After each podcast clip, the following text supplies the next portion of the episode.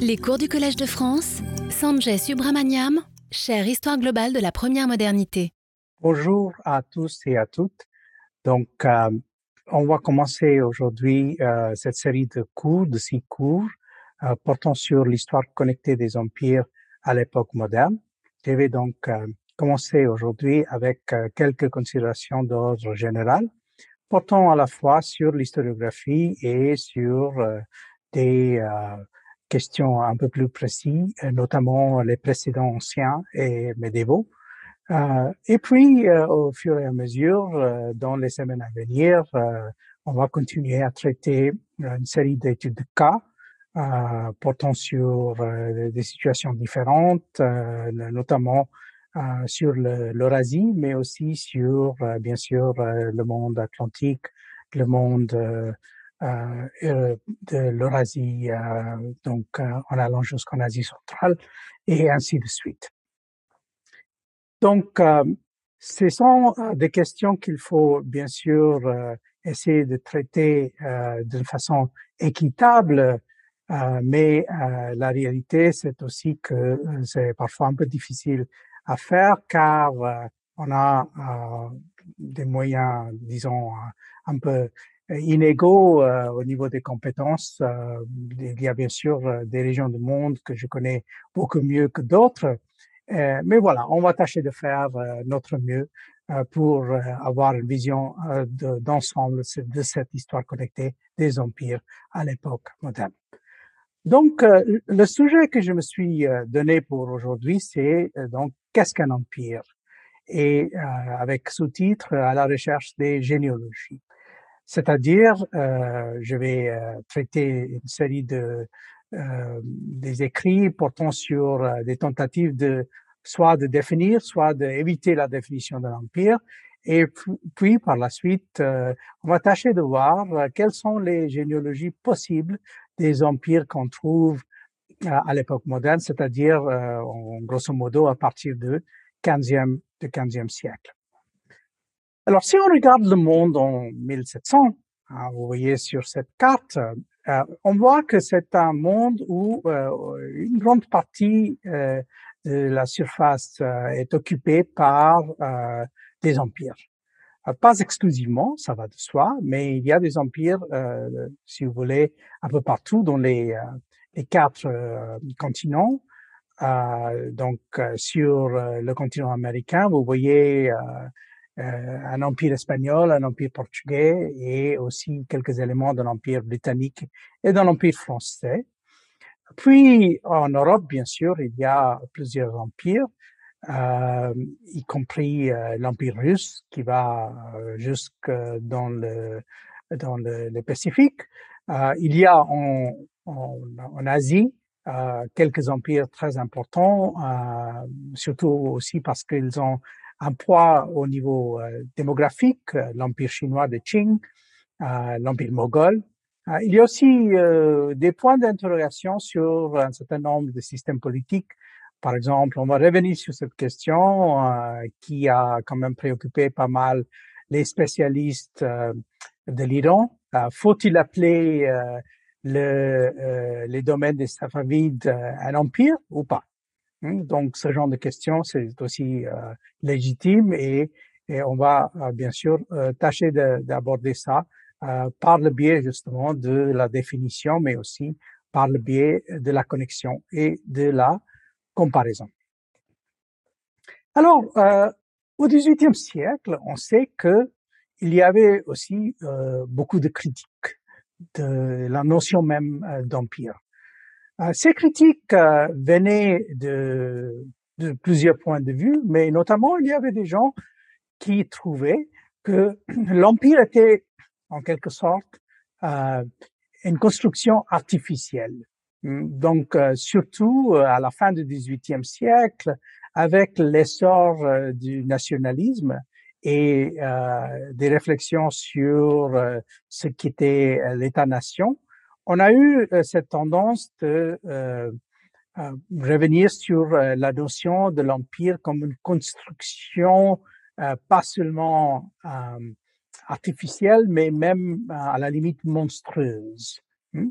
le plus célèbre partisan de ce point de vue, c'est donc le penseur allemand Herder, dans son livre Les idées sur la philosophie de l'histoire de l'humanité, dans lequel il dit, il y a cette célèbre phrase lapidaire, un empire où 100 nations et autant de provinces vont se perdre dans une union forcée et moins un corps politique qu'un monstre.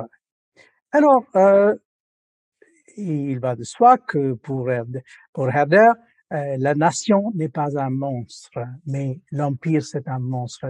La, nation pour lui c'est quelque chose de beaucoup plus naturel, tandis que euh, dans le cas de l'empire il voit euh, rien d'autre qu'une union forcée. Alors, on est en droit de, poser, de se poser la question, euh, quand il pensait à l'Empire, euh, concrètement, qu'est-ce qu'il avait en tête? Est-ce que Herder, par exemple, pensait beaucoup à l'Empire britannique? Euh, de la fin du XVIIIe siècle, peut-être, mais pas forcément. En fait, il nous semble que ce qu'il avait plus en tête, c'était probablement l'Empire des Habsbourg, c'est-à-dire l'Empire d'Autriche-Hongrie, et y compris euh, les pays euh, balkaniques et un certain nombre de territoires euh, qui allaient jusque dans le nord de l'Italie. Alors, il avait certainement sept ensembles en tête, mais il avait peut-être une vision un peu plus euh, compliquée en, en, allant jusque dans le passé de cette de cet ensemble, parce que si on est dans l'empire des Habsbourg, pas à la fin du XVIIIe siècle, mais plutôt euh, vers le milieu de, de 16e, c'est encore plus compliqué. C'est encore plus, si vous voulez, monstrueux, parce que il s'agit pas seulement d'un territoire euh, formé en Europe euh, et donc avec des bouts de, du sud de l'Italie, le royaume de Naples, etc., mais aussi de l'Espagne, et euh, aussi euh, donc de, l'Amérique espagnole, euh, les conquêtes qui ont été faites par les conquistadors, disons en gros entre 1520 et 1540. Donc cette articulation encore plus compliquée qui est donc l'empire des Habsbourg, il, il aurait peut-être ça en tête quand il pensait à cette à cet ensemble artificiel avec des des éléments euh, assez hétérogènes mis, euh, mis ensemble. Alors, euh, il avait peut-être aussi en tête quelque chose qui était extérieur à, l'Europe. Et bien sûr, pour quelqu'un comme Herder, donc il y avait les Habsbourg avec leur, leur ambition, même leur ambition démesurée. On sait que Philippe II avait cette vie non sufficit orbis, euh, la Terre, ça suffit pas pour nous, les Habsbourg. Mais il avait peut-être aussi euh, en tête les voisins, les voisins les plus proches, euh, les Ottomans. Donc un autre empire, euh, un empire dans ce cas particulier qui n'était pas un empire chrétien, et un empire qui était aussi assez compliqué dans sa construction, car il s'agissait d'un empire où, euh, donc, euh, en commençant avec une présence euh, qui était plutôt, disons, autour de l'Anatolie, hmm, puis il y a une, expansion progressive dans les Balkans, dans l'Europe du Sud-Est, et, et, puis il y a une expansion au, début du XVIe siècle en Europe orientale et centrale, euh, dans euh, l'Irak, euh, dans le Hejaz, l'Égypte et jusqu'en Tunisie et vers Alger. Donc, ça devient aussi un empire avec une articulation extrêmement compliquée, diverse et qui va donc aussi comprendre un certain nombre d'îles dans la Méditerranée comme Chypre, Crète et etc.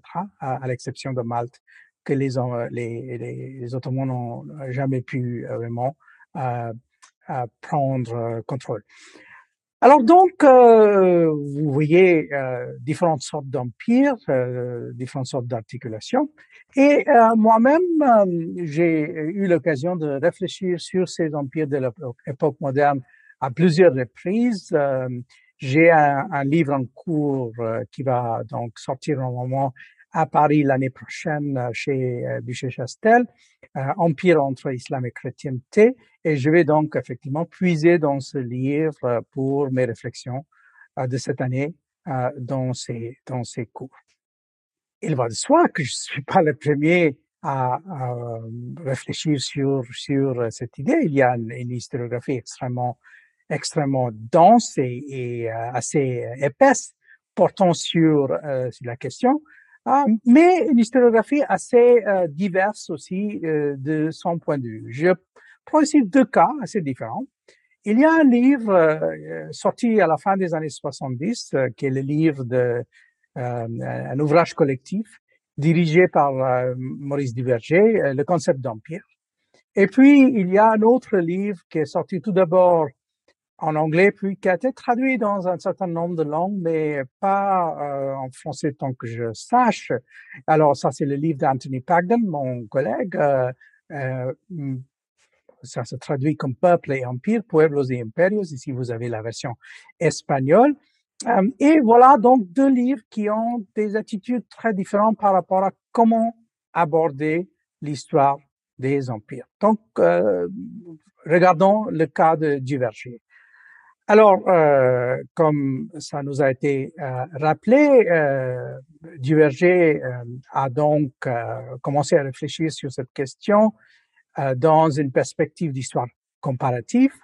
Et il avait donc commencé un, programme déjà en 66 et finalement, ça aboutit à peu près une dizaine d'années après dans un, un, livre assez, assez euh, considérable, mais un livre où, euh, là vous voyez ce compte rendu que, qui nous fait le bilan, apparemment qui donc a eu par presque par principe l'idée de refuser à proposer une définition même provisoire d'empire. Hmm? Euh, donc, euh, bien sûr, ils n'ont pas, ils n'avaient pas envie de rentrer dans une considération purement euh, juristique, hein, mais euh, en fait, euh, leur façon de faire, c'est plutôt de rester à la description, c'est-à-dire des descriptions, notamment aussi faites par des spécialistes des mondes extra-européens, comme si donc en accumulant une série de descriptions, on allait arriver à quelque chose qui serait plus ou moins de genre de d'une euh, description sans euh, avoir une, espèce de processus formel de définir. Alors, euh, Anthony Pagden a essayé autre chose. Hmm? Donc, euh, Pagden euh, a donc expliqué que pour lui, en fait, pour, quand on pense à un empire, il faut tout d'abord penser à ce qu'est euh, en quelque sorte le, le Our-Empire, euh, l'empire euh, par excellence. Ça veut dire quoi? Ça veut dire l'empire romain. Hein? Donc, euh, il faut revenir vers un auteur comme Tacite, qui parle donc d'empire, d'imperium, et qu'est-ce qu'on on est en train de faire là? On pense donc autant à la taille qu'à la souveraineté, et en fin de compte, c'est par sa taille qu'un empire se distingue des simples royaumes et principautés. Donc, si vous voulez, il y a un éventail de possibilités de formation politique. Il y a des principautés, il y a des royaumes, et puis il y a les empires. Et la première chose qu'il faut dire sur les empires, c'est qu'ils sont plus grands. C'est, un constat de base. Et puis, euh, il y a aussi euh, euh, quelque chose qui est plus d'ordre d'un processus euh, impériale, euh, qui n'est pas seulement une question de, de taille. Et euh, ça, c'est l'idée que les empires sont vastes et ne cessent de se agrandir. Et donc, le résultat, c'est que les empires incluent aussi des populations détentrices d'une grande variété de coutumes et de croyances différentes, parlant souvent un nombre tout aussi important de langues distinctes. Donc, deuxième trait des empires, grandeur, diversité diversité de quoi Diversité de croyances, diversité de coutumes, diversité de langues. Hein. Et puis, il y a aussi cette idée qui est à moitié cachée, si vous voulez, cette notion que l'empire a toujours une espèce de moteur pour s'agrandir d'une façon constante. Et on imagine que par opposition, si on est dans un royaume et si on est dans un, une principauté, on n'a pas le même genre de logique de, l'expansion constante. Voilà. Donc, euh, euh, vous voyez, l'Empire romain, qui serait euh, l'Empire par excellence, l'Empire qui serait, servirait comme euh, modèle et comme point de départ pour tout euh, empire postérieur. Hein. Alors, au moins, c'est plus ou moins le point de vue de, de, de Pagden dans, dans son livre et euh, tout en gardant en compte que l'empire romain c'était tout de même un empire assez assez euh, particulier et assez unique. C'est-à-dire euh, tout d'abord c'est un empire que comme on, voit dans cette carte qui est construit autour d'une mer. Euh, ce qui n'est pas souvent le cas avec avec euh, les empires. Donc il y a la, la Méditerranée la, la Mare Nostrum des, des, des Romains euh, donc ça, euh, c'est quand même euh, quelque chose qui, qui est une, particularité.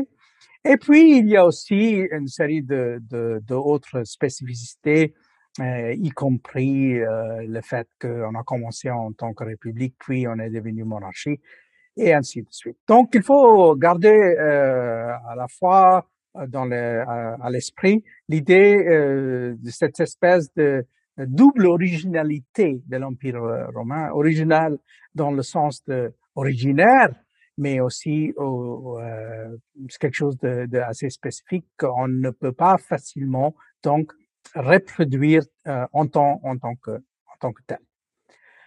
Donc, euh, euh, pour continuer notre petite discussion de, de, de texte de Bagden, euh, il euh, donc euh, nous donne pas une, une, une, vraie définition, mais il nous dit en effet que en, en raison de leur taille et de leur euh, immense diversité, la plupart des empires deviennent avec le temps des sociétés cosmopolites. Donc, impérialisme, cosmopolitisme qui vont de pair.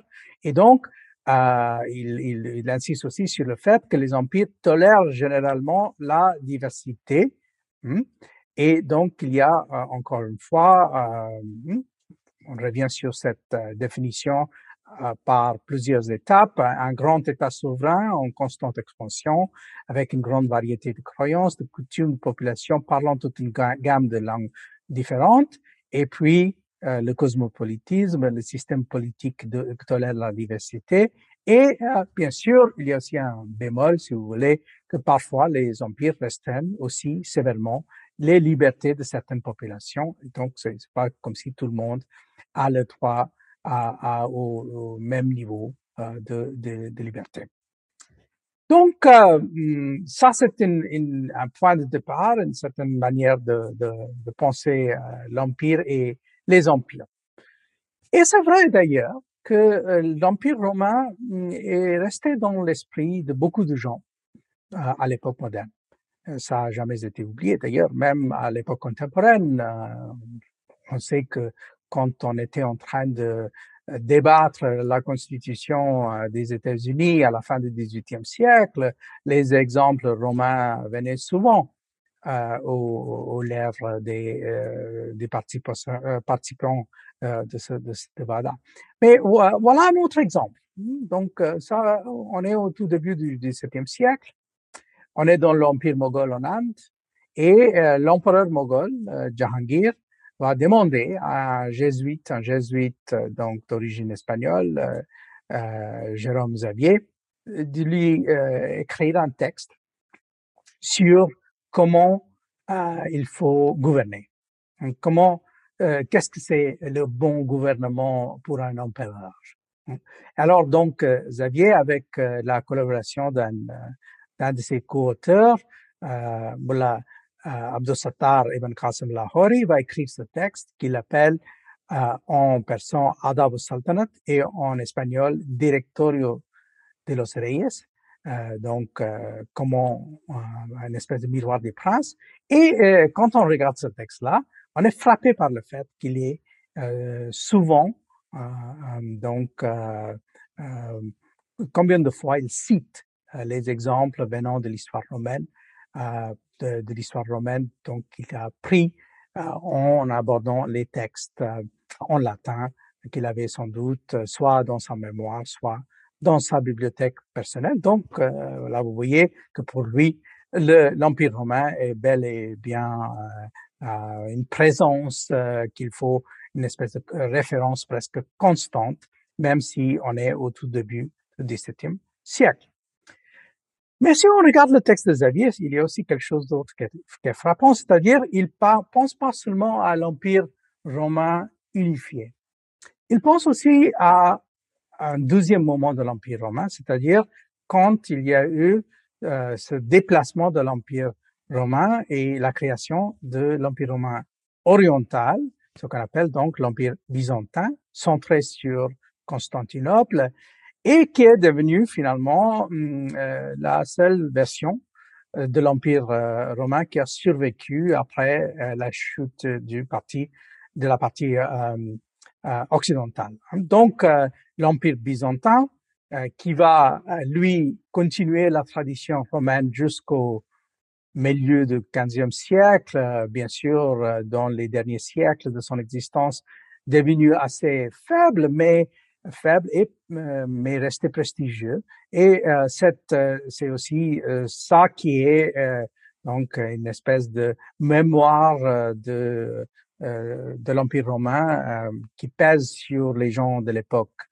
moderne euh, dans la tradition euh, occidentale et chrétienne et euh, dans la tradition musulmane, parce que Byzance, c'est quelque chose qui compte aussi en dehors du monde strictement, strictement chrétien. Et d'ailleurs, quand on dit en, en turc ou en persan, quand on dit Roum, quand on dit euh, souvent ça veut, ça veut dire qu'on est en train, on, est en train de parler de ces, de ces Byzantins euh, plutôt qu'à l'Empire romain dans ses, dans son, euh, ses premiers temps.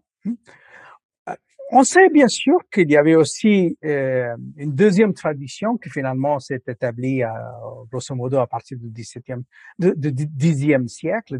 Et ça, c'est donc le, une espèce de deuxième héritage de l'Empire romain, euh, le empire romain germanique, si vous voyez le, le, le livre de Francis Rapp portant sur sur cette question-là, d'Otton le Grand jusqu'à Charles Quint. Et mais ça, il s'agit effectivement, comme on le sait, d'une réinvention parce que euh, il y avait donc une, quand même une époque de plusieurs siècles quand il n'y avait pas de euh, empire romain occidental, il n'y avait que euh, l'empire de Byzance et puis, euh, euh, en fait, les Ottons et les Ottoniens ont réinventé ce système qui est devenu, en fin de compte, ce qu'on appelle le, le, le Saint-Empire romain germanique et qui va finalement aussi devenir une partie de l'héritage des Habsbourg. Donc, pour revenir à Herder, il, lui, l'empire Habsbourg qu'il connaissait était en quelque sorte l'héritier de cette tradition romaine, même si c'est une tradition, comme je vous ai dit, euh, en partie réinventée et, et réfabriquée, euh, qui n'a pas gardé le même niveau de continuité qu'on va euh, plutôt euh, donc dans le cas euh, oriental de, euh, de Byzance. Donc ces deux traditions, ces deux traditions romaines, si vous voulez, euh, parfois en dialogue euh, l'une avec l'autre, euh, parfois avec des développements un peu séparés et, distincts. Hmm? Alors donc, voilà une version des empires où on donnerait beaucoup d'importance à la tradition romaine et à la généalogie romaine. Mais c'est pas comme si tout le monde qui a traité la question des empires d'accord pour aborder la question comme ça. Vous, voyez ici euh, deux autres livres euh, relativement récents.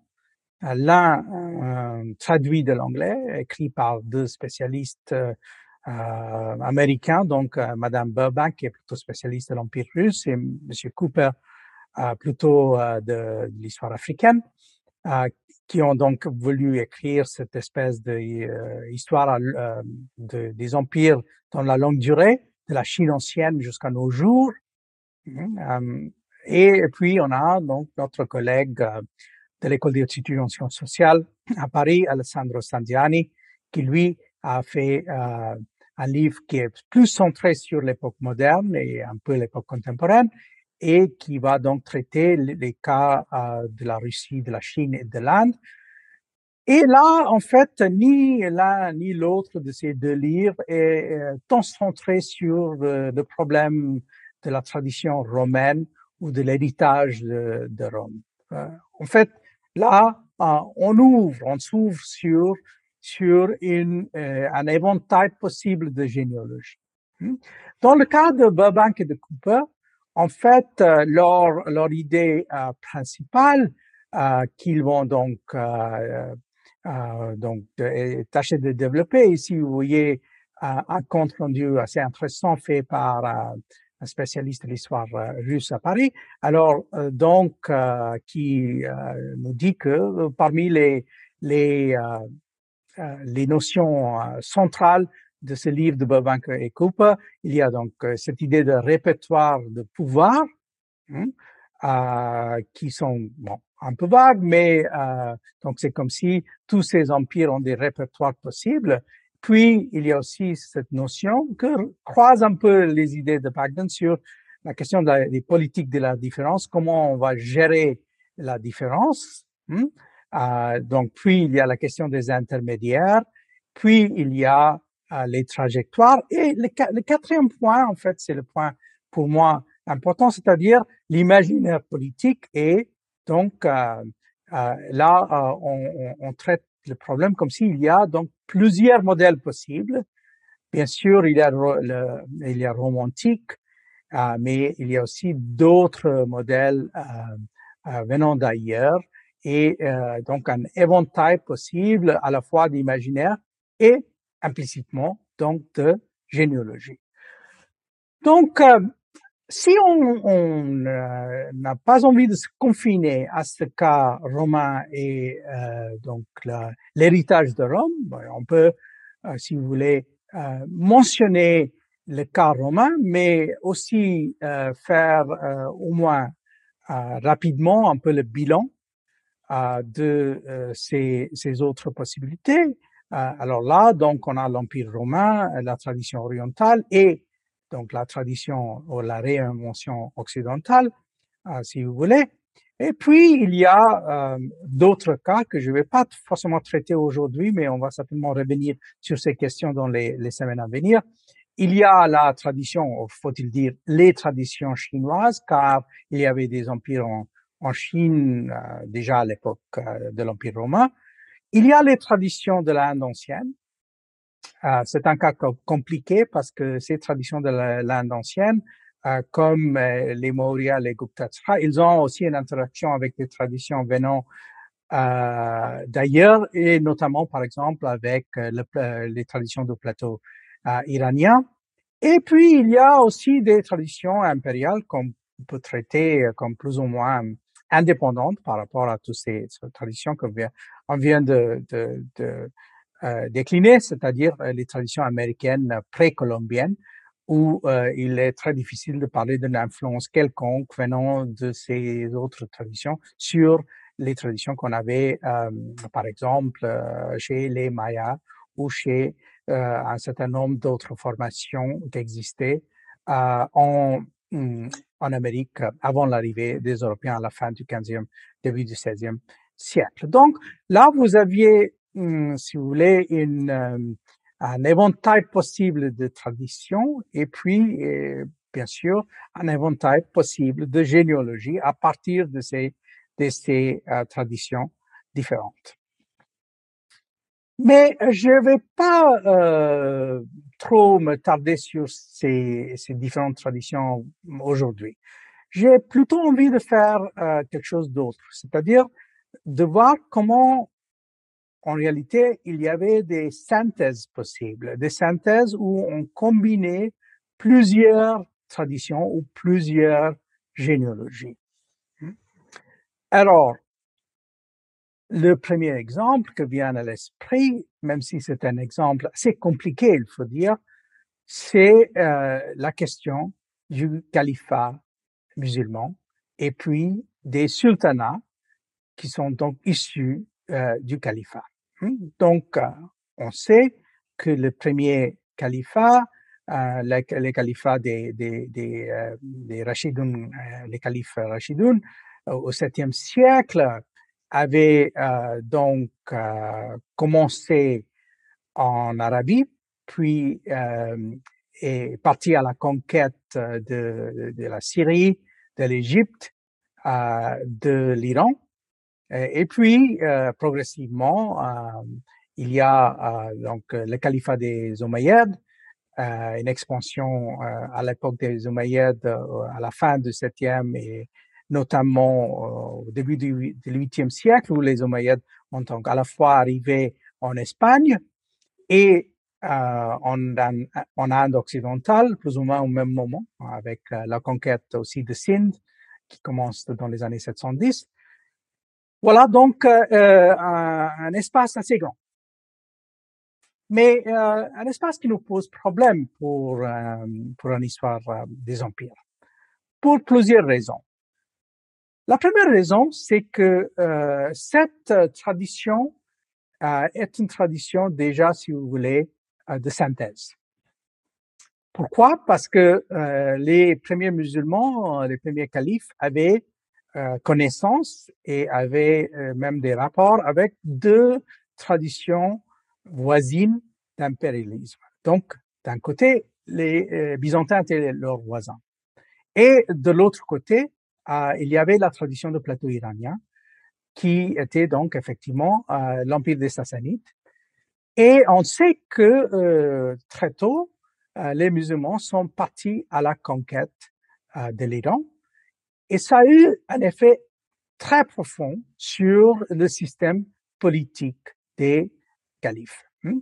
Donc, euh, déjà à l'époque euh, des Omeyyades, et encore plus à partir de 750, plus ou moins, avec euh, l'essor d'un autre califat, qui est le califat des Abbassides, il y a donc une, une espèce de va-et-vient entre une tradition musulmane et une tradition pré-musulmane qui vient donc de l'Iran et euh, il y a parfois des contradictions, mais il y a aussi des euh, synthèses et euh, des possibilités assez fécondes qui viennent de cette, euh, ce, ce, ce, dialogue, si, si, on peut euh, l'appeler ainsi. Alors, euh, le résultat de ça, donc, c'est le, le, califat, les califats, il faut le dire, parce que tout d'abord, il y a le, le, les, les Rachidun, puis il y a les Omeyyades, il y a les, les Abbassides.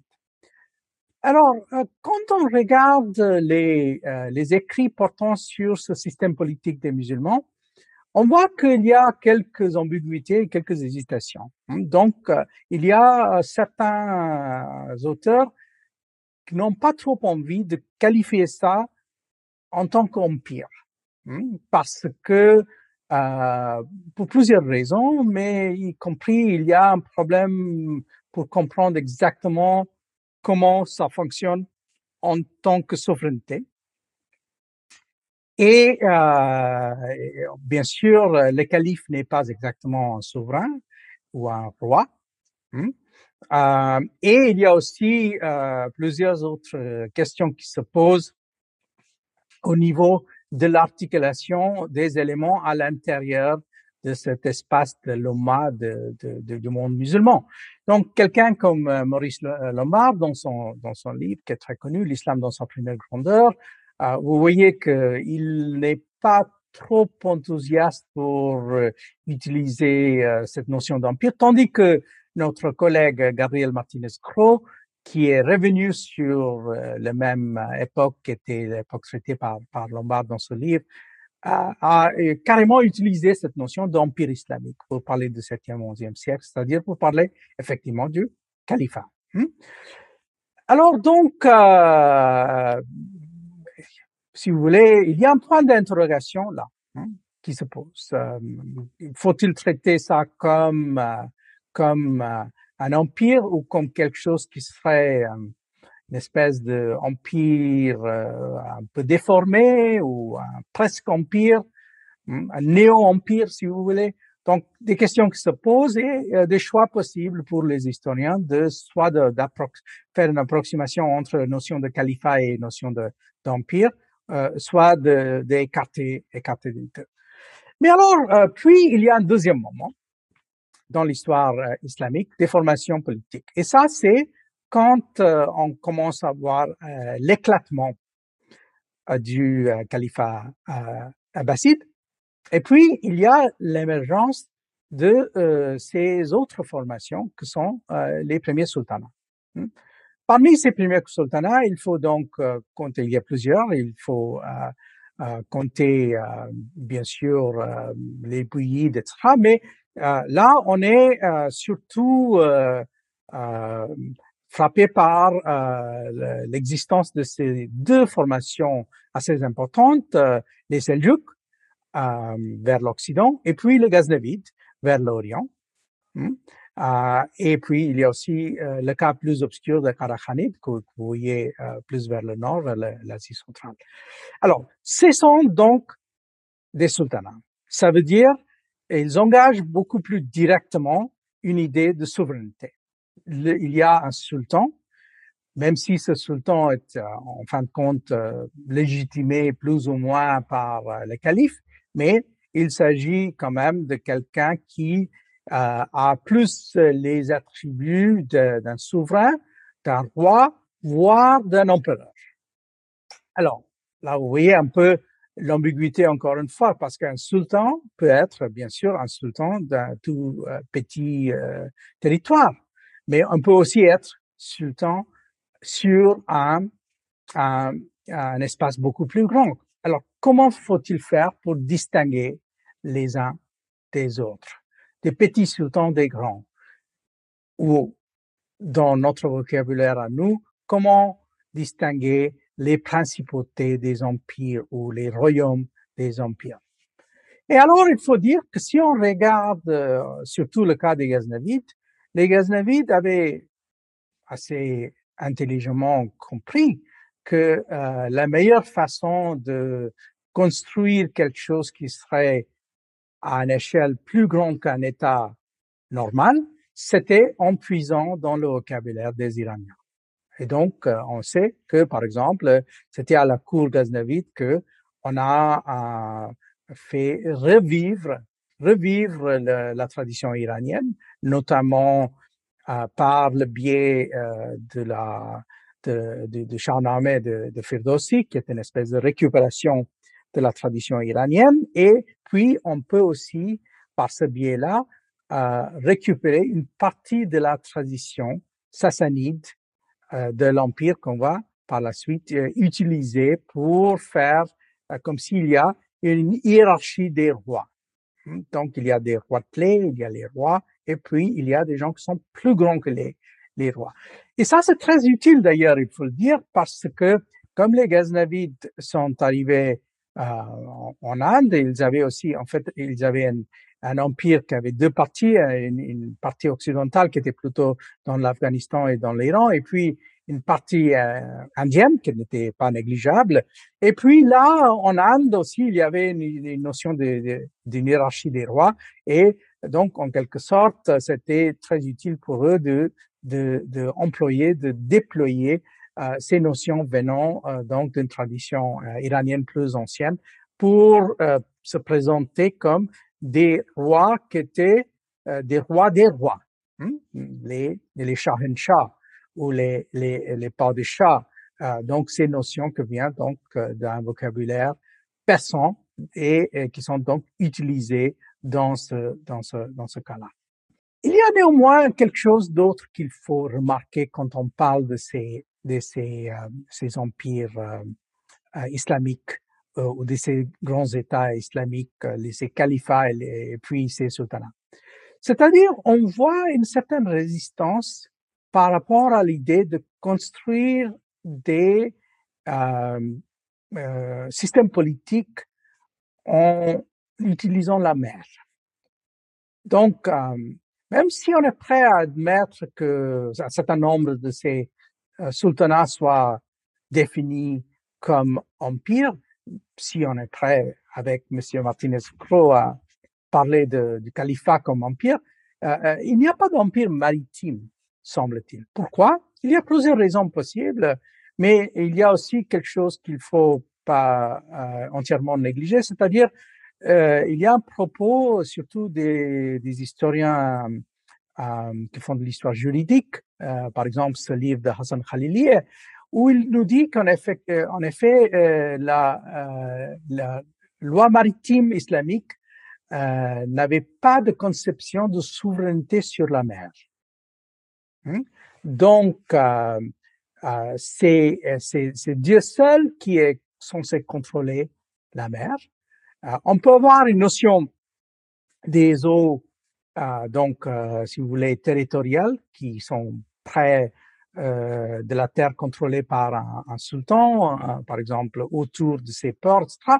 Mais l'idée de d'aller faire la conquête de la mer, si vous voulez, apparemment n'a pas été très répandue chez ces systèmes politiques musulmans qu'on est en train de, de, de, de voir ici. Et ça, c'est quelque chose euh, qui, qui, qui, va avoir des implications pour nous. Euh, mais on, mais est-ce qu'il faut tout simplement voir ça comme un problème juridique?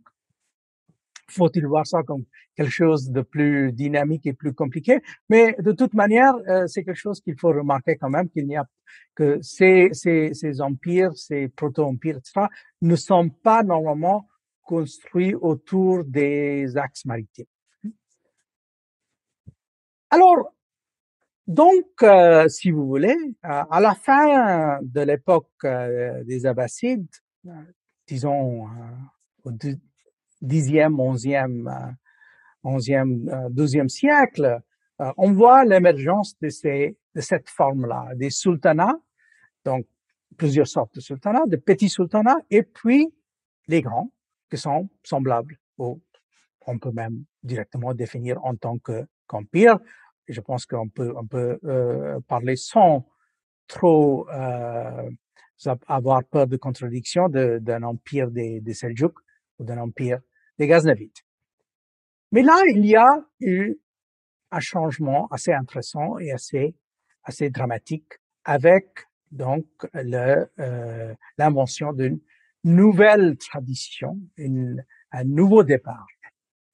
Et ce départ venait donc euh, euh, d'un territoire qui était considéré comme assez marginal, donc euh, l'extrême nord-est de l'Eurasie, et c'est donc avec l'essor des Mongols hum, à la fin du deuxième et au tout début du treizième siècle. Les Mongols qui vont donc faire une expansion extrêmement rapide euh, qui vont donc aller jusque de, depuis leur, leur, territoire entre guillemets d'origine. ils vont donc faire la conquête d'une grande partie des de, de, de, steppes. ils vont arriver assez rapidement donc dans le nord de la Chine et ils vont faire la conquête de l'Iran. ils vont arriver plus ou moins dans la Méditerranée orientale.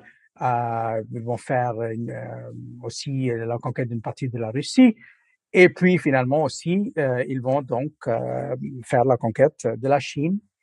Mais alors, il y a une espèce de, de, de, grande originalité dans la façon de concevoir un empire chez les, les, les Mongols. Hmm?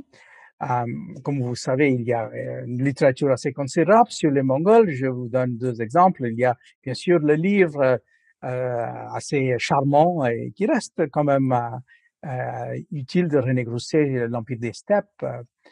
ça vaut la peine de jeter un coup d'œil.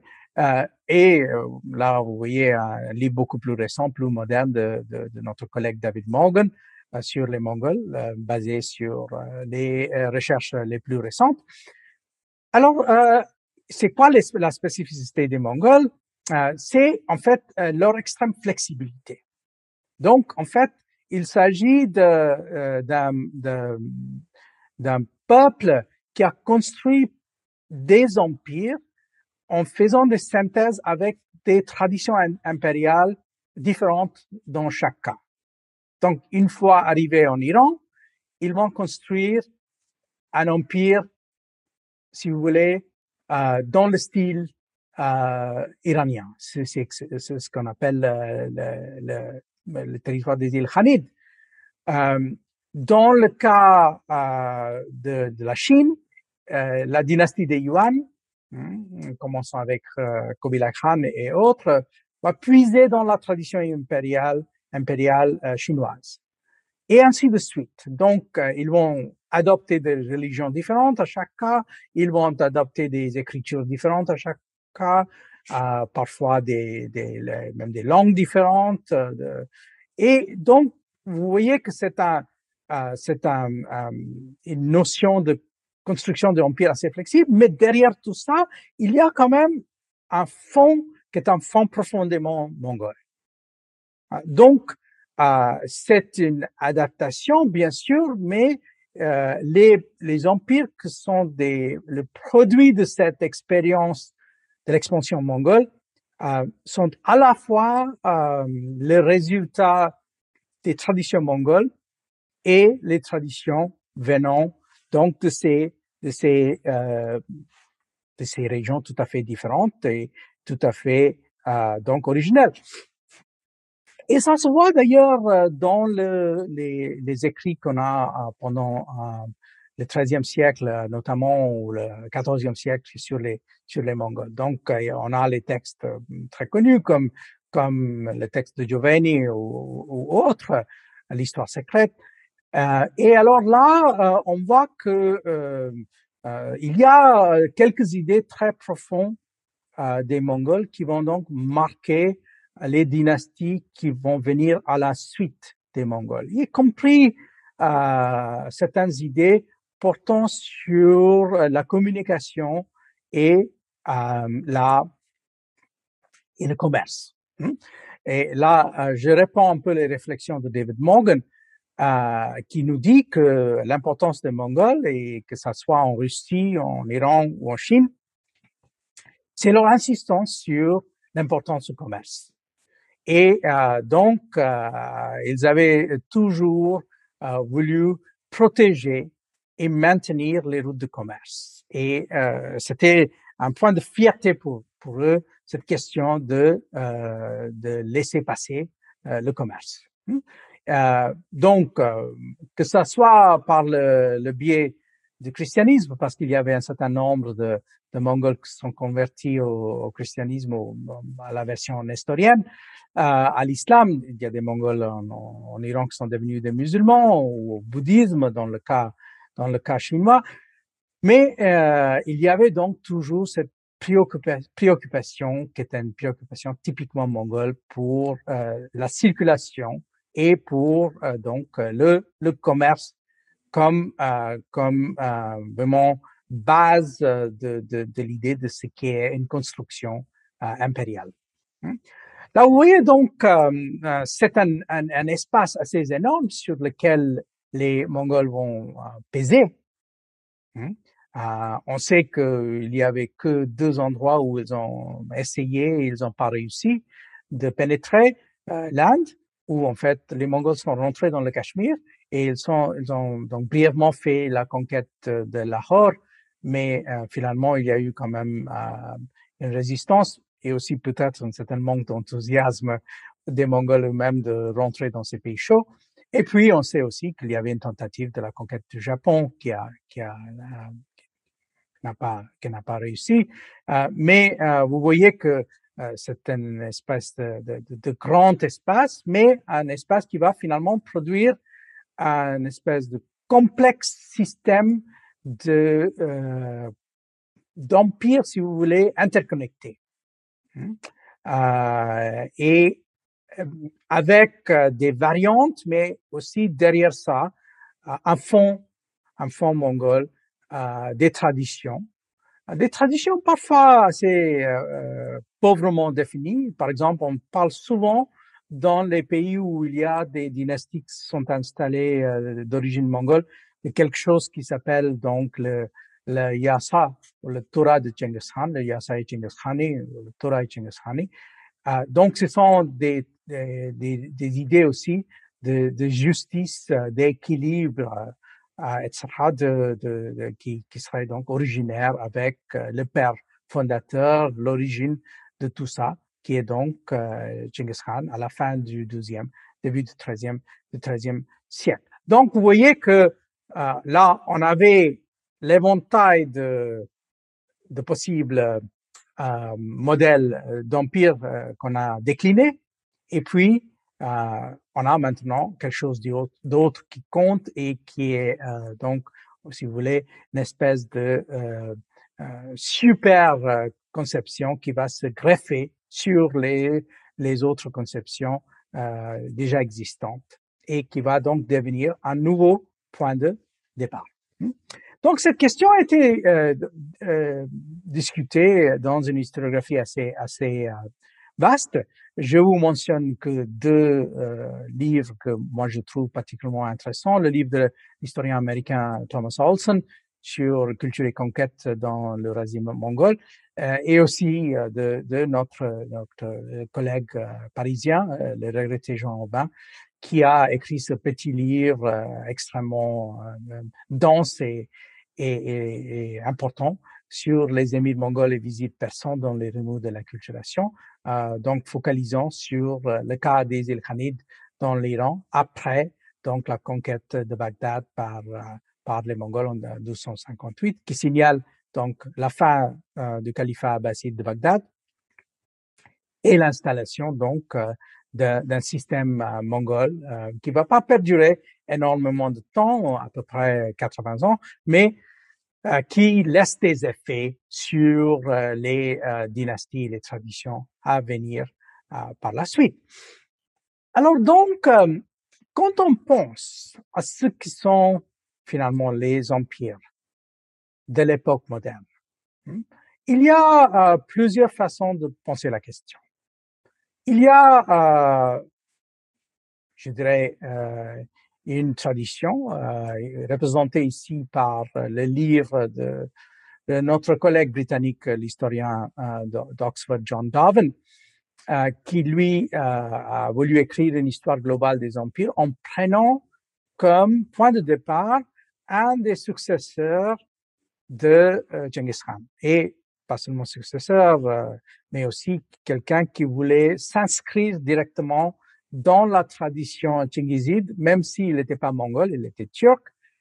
Il s'est marié dans la lignée de Genghis Khan et c'est lui donc qui John Darwin va utiliser comme point de départ pour ce qui serait euh, la construction des empires euh, à l'époque euh, moderne. Ça, c'est une façon de faire. Donc, si vous voulez, on est en train de dire dans cette espèce d'exercice que ce qui compte finalement, c'est la consolidation de la tradition mongole par Timur et donc qui va donner suite à une série d'autres d'autres empires parce que Timur va beaucoup influencer des dynasties en Inde, en Iran et même les Ottomans, même si les Ottomans étaient parmi ses ennemis, mais finalement, les Ottomans étaient tellement impressionnés par Timur qu'ils ont récupéré beaucoup de choses de la tradition, de la tradition timuride.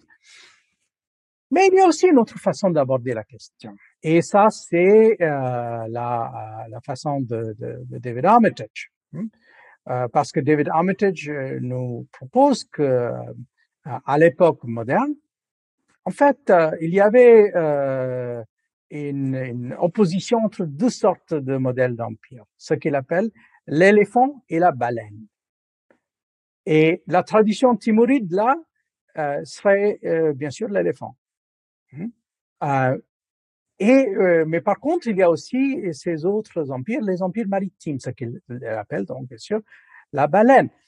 Alors, Armitage a une vision un peu particulière à, à, nous proposer. Donc, il nous dit que c'est une opposition fondamentale qui euh, remonte jusqu'à au 5e siècle avant notre ère. Euh, ça, ça euh, c'est une, une, une possible, mais la, la réalité, c'est que euh, cette opposition n'était pas une opposition comment, très nette et continue pendant euh, l'époque médiévale ou même avant. En fait, c'était à l'époque moderne et surtout à partir du 15e siècle que euh, il y a une espèce de expansion hein, plus ou moins concurrentielle entre les empires de type éléphant et de type baleine. Et parfois, même si ça peut paraître curieux d'un point de vue strictement biologique, il y a des espèces hybrides entre les éléphants et les baleines. Hmm?